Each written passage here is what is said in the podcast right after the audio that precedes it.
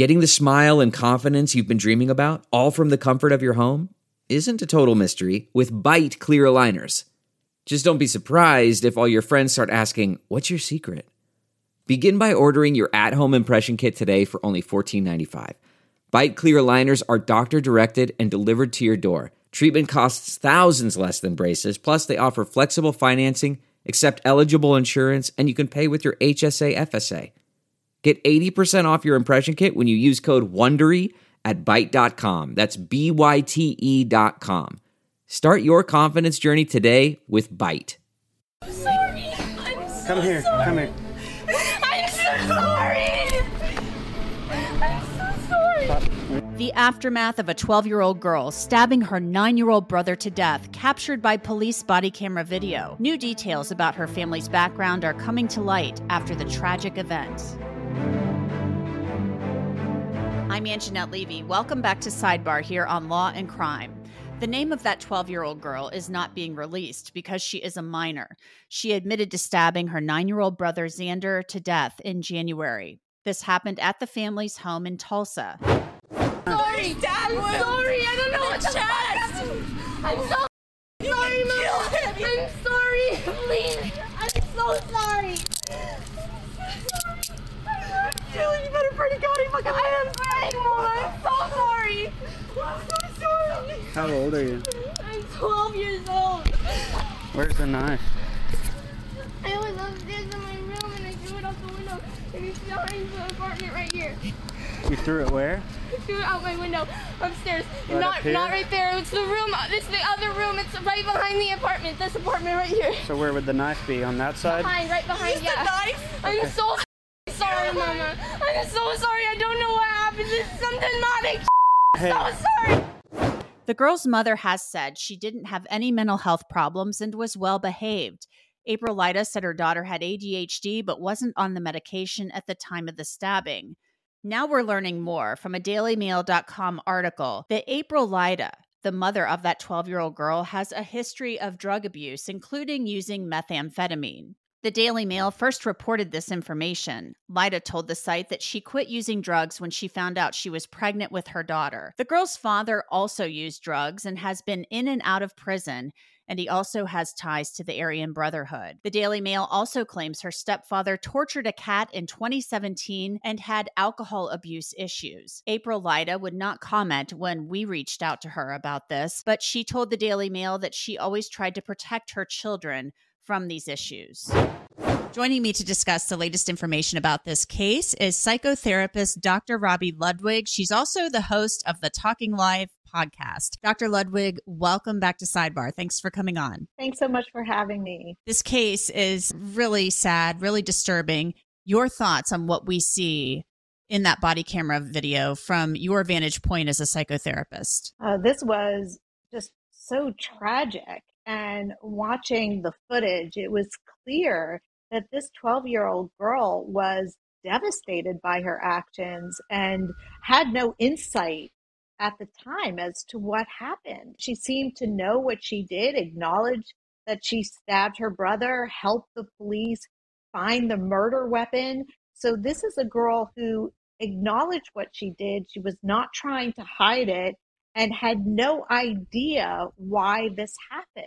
Delve into the shadows of the mind with Sleeping Dogs, a gripping murder mystery starring Academy Award winner Russell Crowe. Now available on digital. Crowe portrays an ex homicide detective unraveling a brutal murder he can't recall.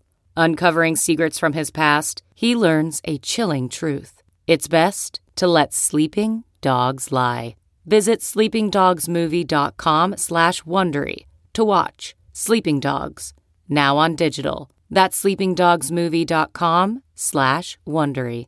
So you could feel her pain and, and the mother's devastation. It was really unfortunate to watch. Very, very, very tragic. We're learning now that her mother has admitted to the dailymail.com that she had a history of methamphetamine use. She had used some other illicit drugs. She said that when she became pregnant with her daughter, she stopped using.